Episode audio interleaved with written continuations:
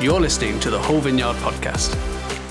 To find out more about the Hull Vineyard Church, go to hullvineyard.co.uk. Well, good morning again. If you just joined us, just come in the room. It's great to see you. Um, I don't know if this is good news or bad news, but today I've got a bit of a free week because I'm in between series, which means I tend just to have no filter and just say really what I want to say.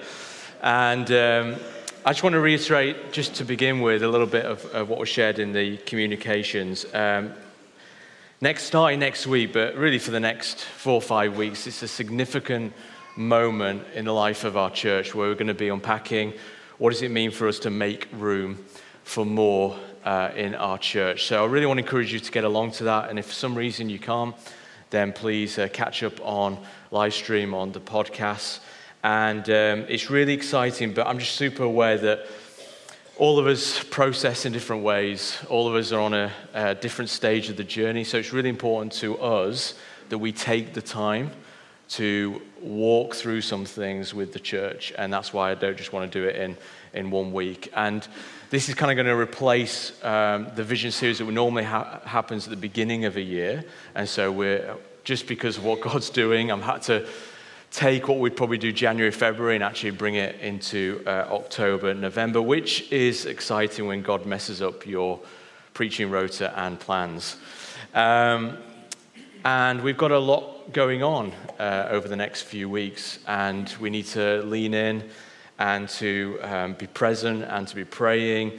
Uh, we're going to be celebrating 30 year, years as a church. It's our birthday. Uh, it's another, we'll have another opportunity to step into radical generosity. Uh, we've got the bonfire night. Um, hopefully, we'll have what we, what we wanted, which is 100 guests on Thursday for the Alpha launch, which is just incredible, isn't it, church? So, thank you so much for um, yeah, creating a culture of invitation and to do things which are unprecedented and really rare. We hosted a lot of church leaders here at our church this week from all different streams and denominations from throughout the city, which is just, again, an amazing thing that God is doing. And it's really rare, this kind of stuff. And it's precious, and it's kind of like a kairos moment. It's a season of, of opportunity and favor in the life of the church. And so uh, get on board. And then, of course, um, City Carols, um, we only have on that six o'clock service about 200 seats left. So that's about 1,100 that have sold already in just a few weeks, which is amazing, isn't it? Can we just give um, God a round of applause? And, Um, so make sure you get your tickets. More importantly, make sure you get tickets for people who don't know Jesus.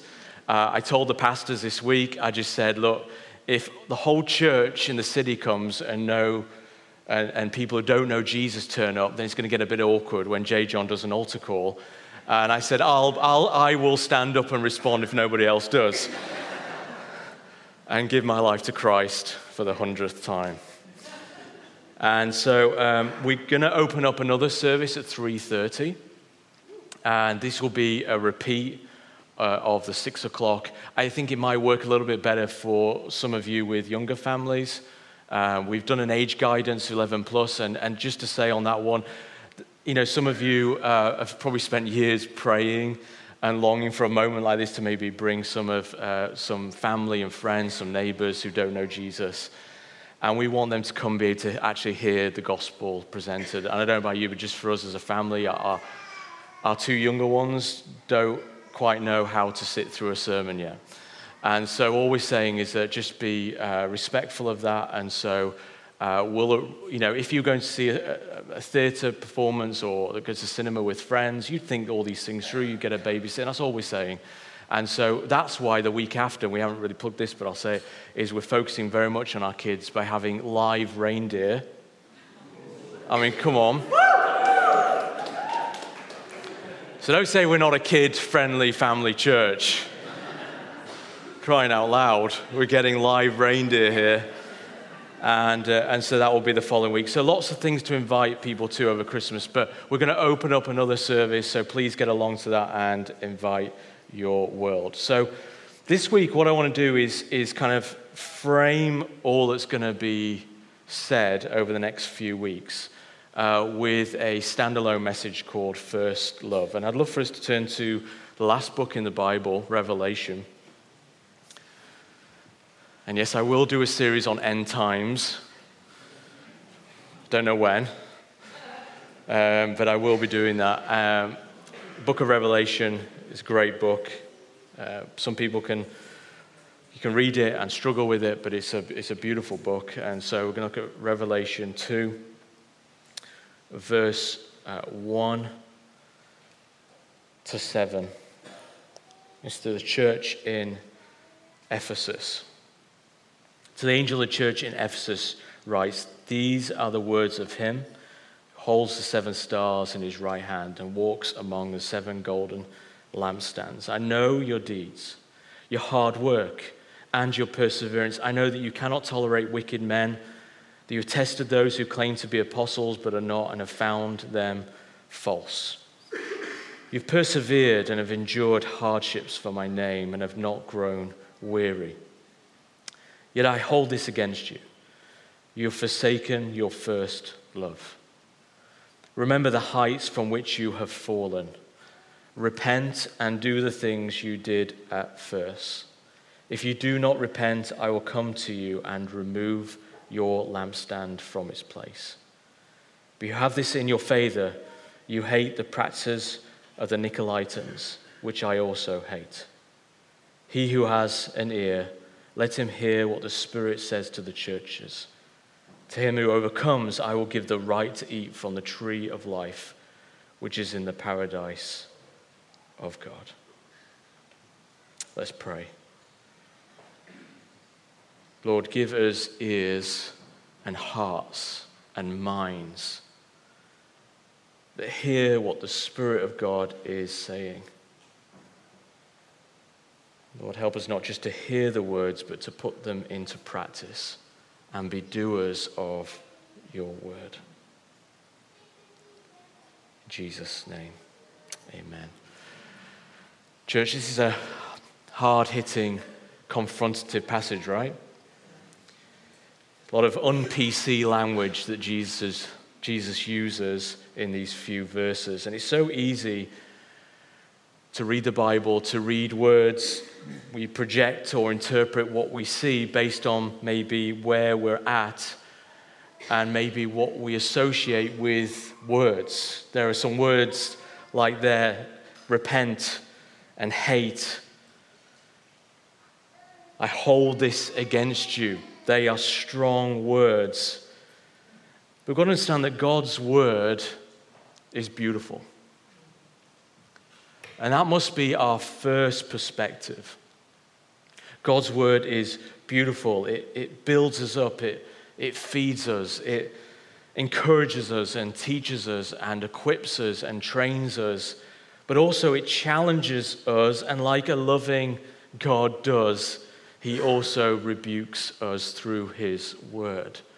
God's word is always doing three things. God's word is first and foremost a mirror to our own lives. When we read God's word, it's like a mirror reflecting on the state of our hearts. Secondly, it's a pair of glasses where we see God and who He truly is. Many people have opinions about God, but actually, it's His word. It's like a pair of glasses where we see truthfully who He is. And also, and always, God's word is an invitation to us to respond. So it's a mirror to our hearts. Every time I come in my own time and I just spend time in God's word, I'm first and foremost seeing it as a mirror to my own life. I'm seeing it as who God is, and then it's an invitation to respond to those two things. And my prayer is that this passage, these few verses, will do that to our hearts today. And I think that's so important because in today's culture, in our society, there are so many narratives and so many perspectives and scripts and invitations and mirrors and glasses that it's so easy for our worldview and our perspective to be askew. I don't know about you, but many of us can even interpret God's word or interpret life through our own pain.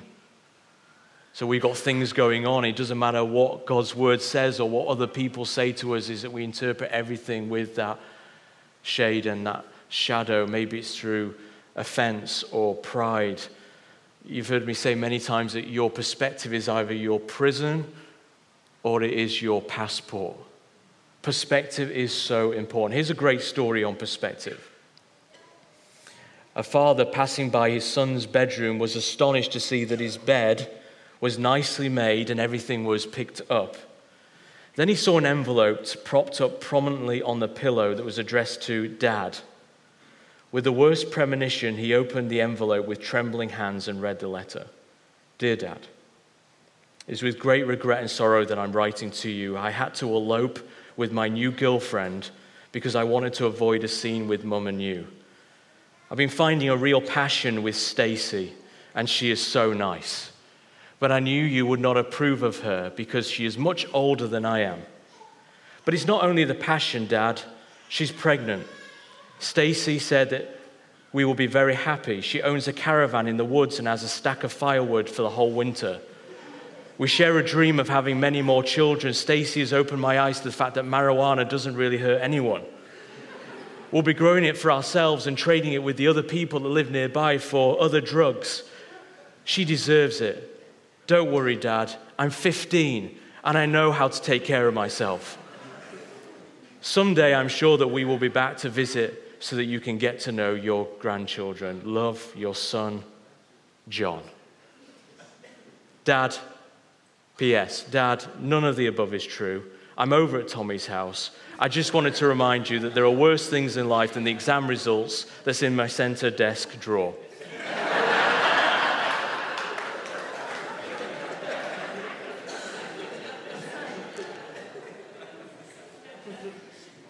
and this is Jesus patrolling, if you like, his church and giving his unique perspective. Perspective is so powerful. Now, for those of you who remember school or indeed at school, I have kids at school currently, you'll be familiar with dreaded school reports. And I've recently I was looking at mine when I was at my parents' house, and of course, you'd have the attainment grade and then the effort grade, and I don't know which was worse if you got an A in attainment and a C minus in effort, or the other way around. And then you'd have a few comments. And I often wonder what Jesus would say about our church if he was writing a report card. In fact, I wonder what Jesus would say about the church if he was writing a report card in our city, in our nation, the nations of the world. In the book of Revelation, you have seven churches whom Jesus writes a report card about. It's a real mixed bag for these seven churches. Some have got an A or a nine for attainment, some have got a three for effort, and, and vice versa. And so these are actual churches these are not imaginary, made up churches. These are actual churches that Jesus is sending a message to, but they're also relevant for our churches today. The church in Ephesus, this incredible city, was uh, a hugely prominent and important city. It was uh, renowned for being a city of culture and of great wealth and influence. And of course, in that, you have an influential and significant and important church. Jesus actually begins by commending the church, commending the church for a number of things. Clearly, this church is a church that perseveres, tick. This is a church which is known for its holiness and purity, tick. This is a church known for its hard work, and in the end, you see that this is a church known for good, solid, sound doctrine, which is incredibly important for a church to thrive. These are the things that Jesus considers to be super important for a church. Well done. This is good. I see this in your church. And essentially, if you summarize that, this is a faithful church. This is a church known for its faithfulness. And so I want you to think about Jesus Christ. Jesus, the resurrected Lord and King, and his view is from the control room of the universe. And I just want to insert that with all the news that we're hearing in the last 24 hours, what's going on in Israel, I'm so pleased that the risen Lord Jesus sits in the control room of the universe. And it's something that, um, if you come to our prayer meeting tomorrow night, we will be praying for. It's this Jesus who is both sitting down with his work that is complete because of the cross. It is finished. Three most powerful words in all of Scripture it is finished. Christ is sat down, and yet he is also standing as he lives to intercede for us. And the Spirit of Jesus is among us and in us, and Christ will come again. This Jesus, where sometimes, if we're really honest, if you've been on the Christian journey any longer than 24 hours, you realize it's tough sometimes. And you'll find yourselves asking the question sometimes is this whole faith thing, Christian thing, is it worth it? Is it really worth it? And I, I want to suggest to you that we're asking the wrong question. We should never ask the question, is this Christian faith worth it? We should always ask the question is, is he worthy? Because if Jesus is worthy, it changes everything. And yes, Christ is worthy. As we see later on, that he is the only one. John wept. Is there anyone worthy? Is there anyone worthy to open the scrolls and break the seals as history unfolds? Is anyone worthy? And yes, the Lamb of God who takes away the sin of the world, the prophet, the priest, the king, the coming judge. This Jesus, imagine this Jesus, he comes to Hull Vineyard and he says, Well done. Well done, church. I know you. I, I, I know your work. I know your commitment to purity. I know your faithfulness to sound doctrine and good theology. You, I know your perseverance. I know that in difficult times you aren't compromising in our culture. I know that you're not lazy. You're adding room, you're adding new ministries and services and groups, and you're growing. And you don't just look like you're busy, you are actually busy and committed to hard work. But then he says this, yet I hold this against you. Yet I hold this against you. It's as though Jesus is like a doctor and he gets a, a stethoscope out and he says, Hey, you look fantastic on the outside. You look fit and healthy. And yet I listen to your heart and I listen to your lungs, and something isn't right. You ever had that church? You know, you've gone to a, a nice restaurant, the reviews are great, the menu looks fab and you go and it is awful. I had that recently. I took my dad and my daughter out for a cup of tea into a local business and it was promised to be great. In fact, it'd been in the Hull Daily Mail as a great cafe. And it was shocking. The service, the treatment to my dad, the, everything, the food, the drink. I wrote a very long letter when I got home. Just in case you think, am I one of those who likes to complain? Yes and no, but it's more that I'm committed to local businesses and I want to see them flourish. And that's what I said. I said, I want to be able to tell everyone about this place. And yet, there are some significant issues. Anyway, I'll say off the point. Maybe what's more relevant is you're on a Christian dating app. I don't know, I've never been on one and you like the look of them, and then, of course, you meet them and don't quite meet the CV that was sent to that. So, church, all this looks great, and it is great, and Jesus says it's great. But he says this I hold this against you. You have forsaken your first love. Jesus' perspective as he patrols the church is you have a problem. You have a great problem. And if you read about Paul's letter to the church in Ephesians, and if you read some of the stuff when um, Paul is in Ephesus in Acts chapter 19, you get to see some of the background to the church if you cross reference. And you would think that they have never lost their love for Jesus.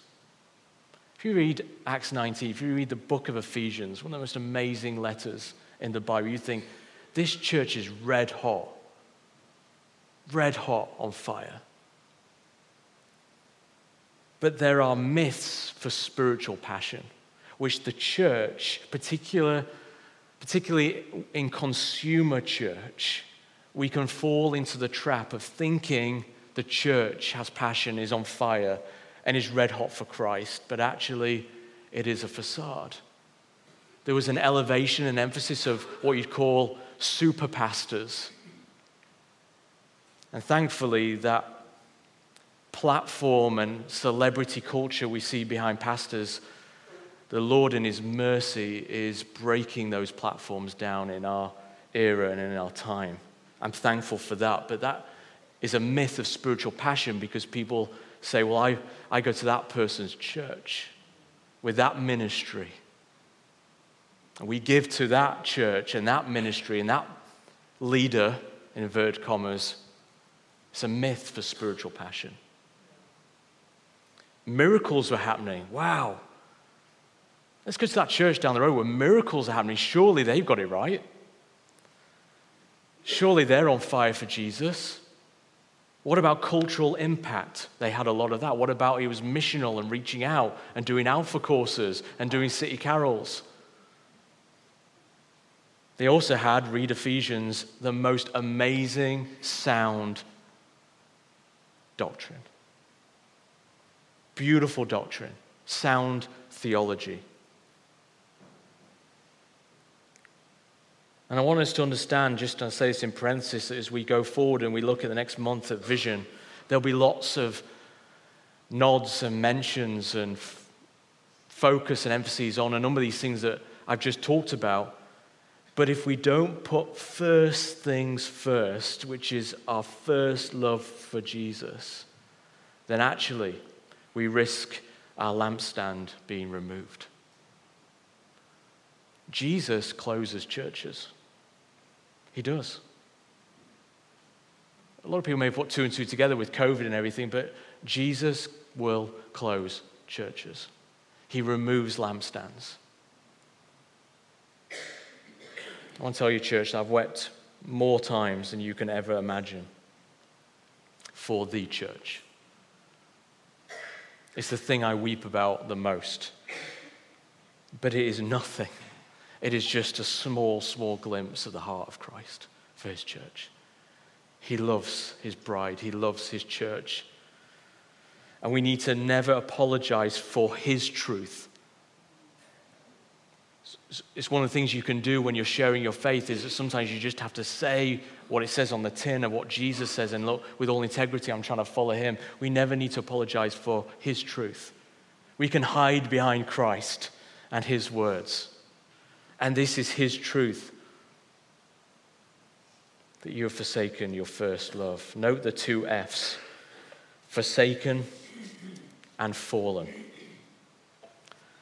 Two things that have led to this. They have forsaken, they have dismissed, they have sent away, they have left, they have drifted away from their first passionate love for Jesus. And forsaking always leads to falling. It starts with forsaking, slowly drifting, sending away, dismissing, leaving, and it leads to falling. And they would have understood this language, falling as you know, is a theme in the Bible. We have the great fall from Adam and Eve, and the, there was an era in our history of the fall. And then, of course, Christ came and redeemed, and one day there will be consummation. You have verses like, We have seen Satan falling like lightning.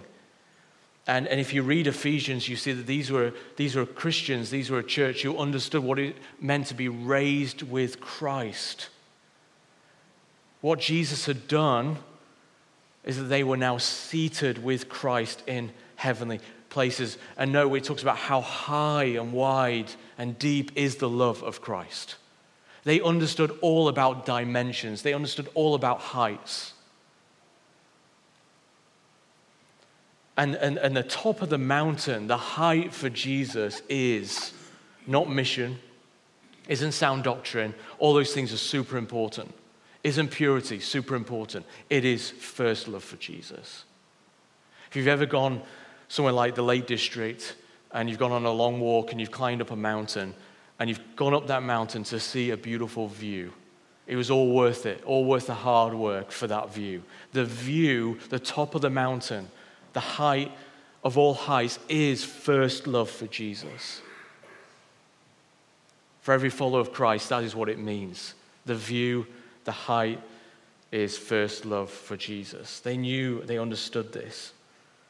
So the goal here is a third F first love. And in order to do that, Jesus says two things, two R's. You need to remember and you need to repent. So you've forsaken, you've fallen, you need to reestablish first love. You need to do two things, two R's remember and repent. Remember.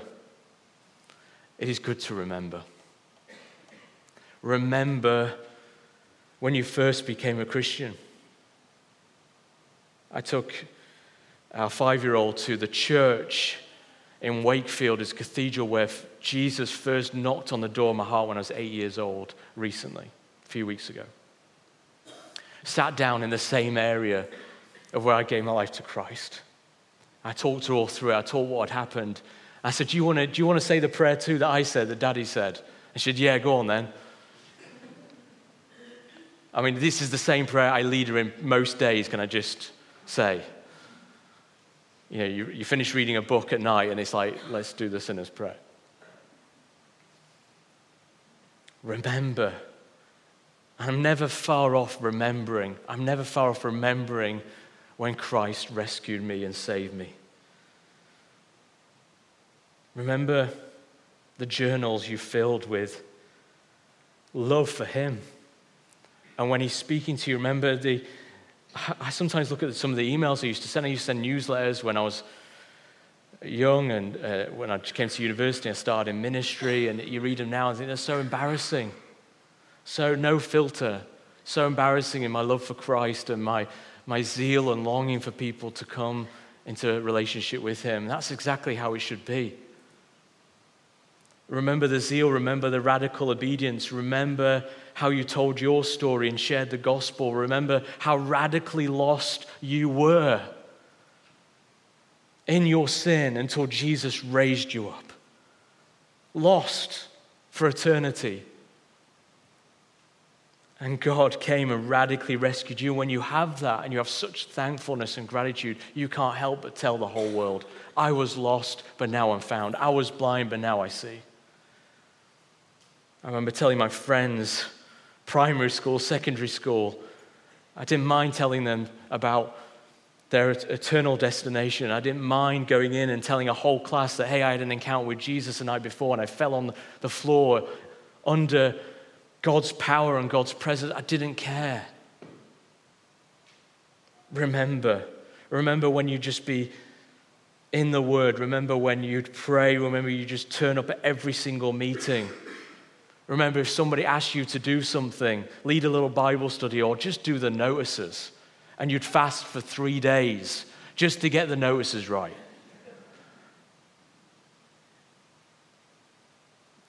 There's, there's, there's an urgency.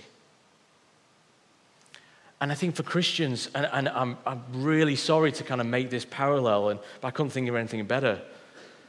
But it's often like dating someone and then getting married. So many Christians, they date, they date, they date, they get married, and they stop dating. The goal was never, ever to stop dating your spouse. You should be dating them for the, all your life and getting to know them and hang out with them and do life with them. And I know it's uh, popular in all the pre marriage courses to have a date night. I get it. And um, it's a struggle sometimes. For Joni, I've got four kids. Having a date night is difficult It's complicated. There are issues. There are ears everywhere and eyes. So you've got to be creative. You've got to have imagination. You've got to think about these things. You've got to plan and strategize. How many of us plan and strategize and are creative and use our imagination to spend time with the Lord Jesus Christ? We don't stop dating just because we got married. There's an urgency. Remember your love for Jesus, which overflowed in obedience. John talks about this.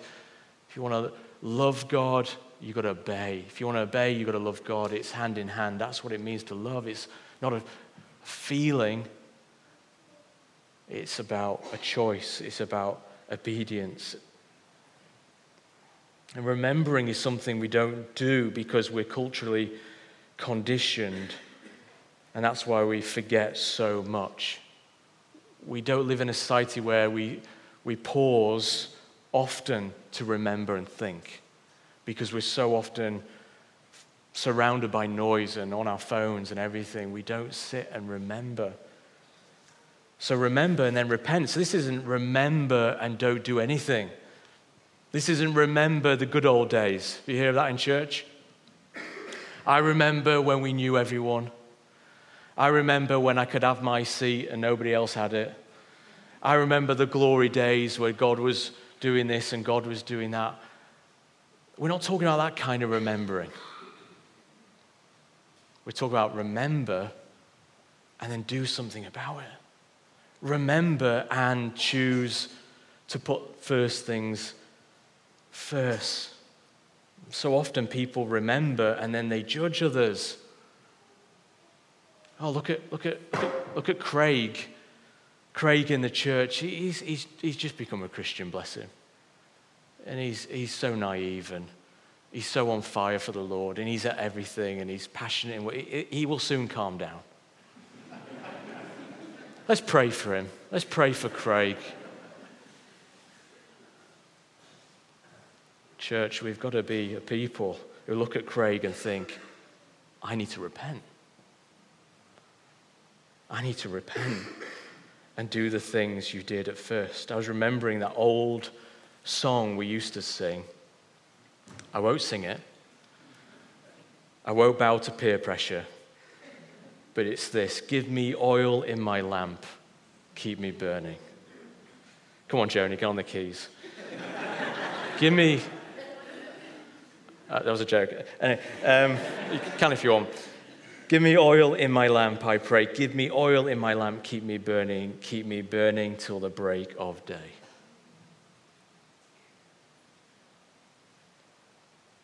Give me oil in my keep me burning. The thrust of this text, Jesus is saying to the church, is this is how you maintain spiritual fervor and passion for your whole life. You want to maintain it for your whole life. We need to remember and repent, and we need to do the things you did at first. It's like guarding a fire, it's like tending to a fire. It's like the fire, if it's left to um, the conditions of life, the winds, the storms, of discouragement, of disappointment, of distraction, of doubt, of all these things, then it will lead to drift. The fire will go out. And what Jesus wants to say is keep the fire going. Guard it, tend to it, keep it alive, keep it aflame, because ultimately drift leads to drown. That's why St. Paul said this examine yourself to see if you are still in the faith. That's, they're tough scriptures. Examine yourself. The writer to the Hebrews says, We must pay the most careful attention, therefore, to what we have heard so that we do not drift away. And, and self scrutiny is not some kind of form of narcissistic self love. It's a challenge to be aware of the state of our soul, our basic beliefs and practices, and to see if we are still conforming to the character of Christ and the teaching of Christ. If we don't know ourselves, if God's word is not a mirror, to our hearts, if we don't know ourselves, we can end up fooling ourselves, and fooling ourselves, we become fools. We need to keep recalibrating, repositioning to Christ and His Word. So, church, I want to encourage you this morning. Before we go into a series on vision and do this and do that, I, I need you to hear Christ's heart for us. Is to go back and do the things you did at first and fan the gift of God into flame again. And let me just say to some of you in the room who are leaders in the church the responsibility of a leader is that we're to model these things. A leader isn't about a title, title and turf. A leader is someone who models these things so that people around them go, I see someone who has set themselves on fire for Christ and I want to be near them.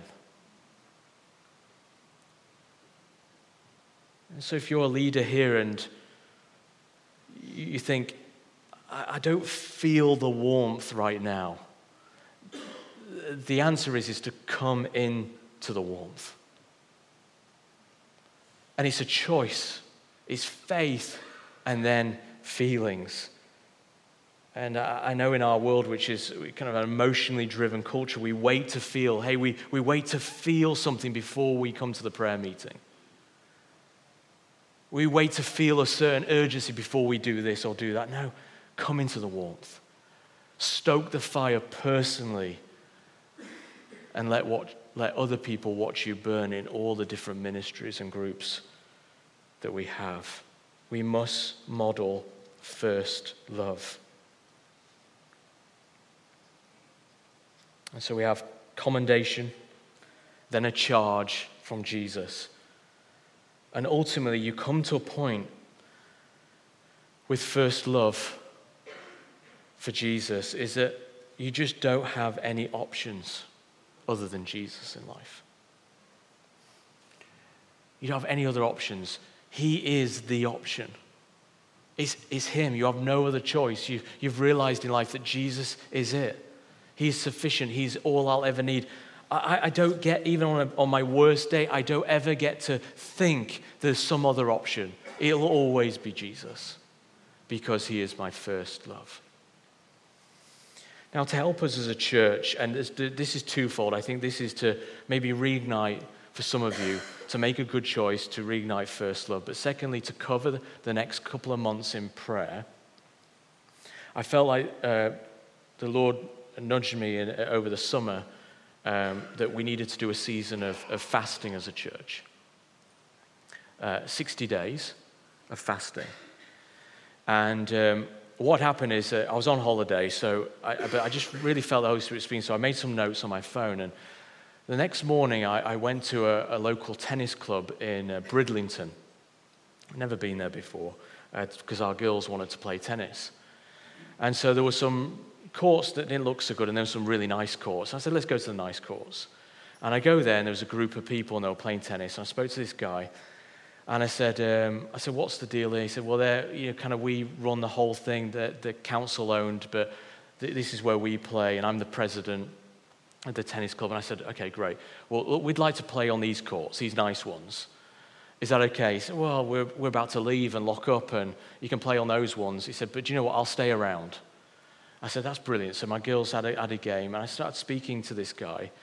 And um, he was the president of the tennis club. Anyway, it turns out his, his name is Anthony John Clark, which was weird. And he's the treasurer of a, of a significant local church that many, many years ago I considered applying to that church. So he was, he was a Christian, and his name was John Clark. That's weird. And he started to talk to me about fasting. And he started to talk about what his church and actually a network of churches do all uh, up the East Coast um, do together as joint churches, which, as you know, or some of you will know, that that's a, a real heart for us. We'd like to do multi sites and church planting up the East Coast of, of Yorkshire. So this is really like one of those God moments. And um, and he told me the strategy, and then I got my phone out and I said, Look here, this, this is what the Lord spoke to me yesterday we should do. And this is exactly what you just told me you're doing. And, and I, I, this is just amazing. And all happening in Bridlington at a tennis court. Who, who, who, who knew? And so um, what the strategy is, is that rather than doing like a whole week where we you know, just go off and fast and, and then come to some prayer meetings, what we're saying is that you can sign up on our, on our website. If you go to What's On, there's prayer and fasting, and fasting, you can sign up. And what we're looking for people to do is to pick a day, pick a day privately where you can fast. And so I'd, I'd love for us to cover the next 60 days. So actually, I'm only asking for 60 people, or maybe some will do multiple days, but actually pick a day. Uh, it could be a Monday, it could be a Friday, it could be a, a date, you know, 2nd of November, whatever, where on that day you choose to fast. And it could be a, a meal, it could be three meals, it could be a certain type of fast where you'll just eat or drink certain things. Whatever you feel the Lord is asking you to do, we'd like to uh, go on that journey of fasting. And, and I think by doing that, by just leaving it, I think it's putting this into action. It's saying, look, I'm going to choose to put a day aside um, to fast so that I can feast on Him. And so that I can put first things first again. I'm saying to God and to my own heart, where we have a proclivity to, to go off on one. And we say, no, I need to arrest this drift now, and I need to fast and focus on the Lord Jesus and, and allow Him to speak to my heart and my priorities in life. And I think whilst we're doing that, we can also pray into all the things that God is doing among us uh, in this significant season. Uh, does that sound good? So um, go on the website and it's, it's all there and uh, that, will, uh, that will take you. So pick a day and it'd be amazing just to, to fill uh, all, those, all those days. Um, why don't you stand and let's pray.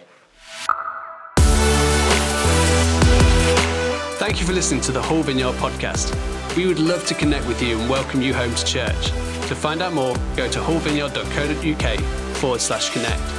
And stay up to date with all that is going on in the life of our church, go to hullvineyard.co.uk forward slash church news and sign up for our weekly mailing. Thanks for listening. We hope to see you soon.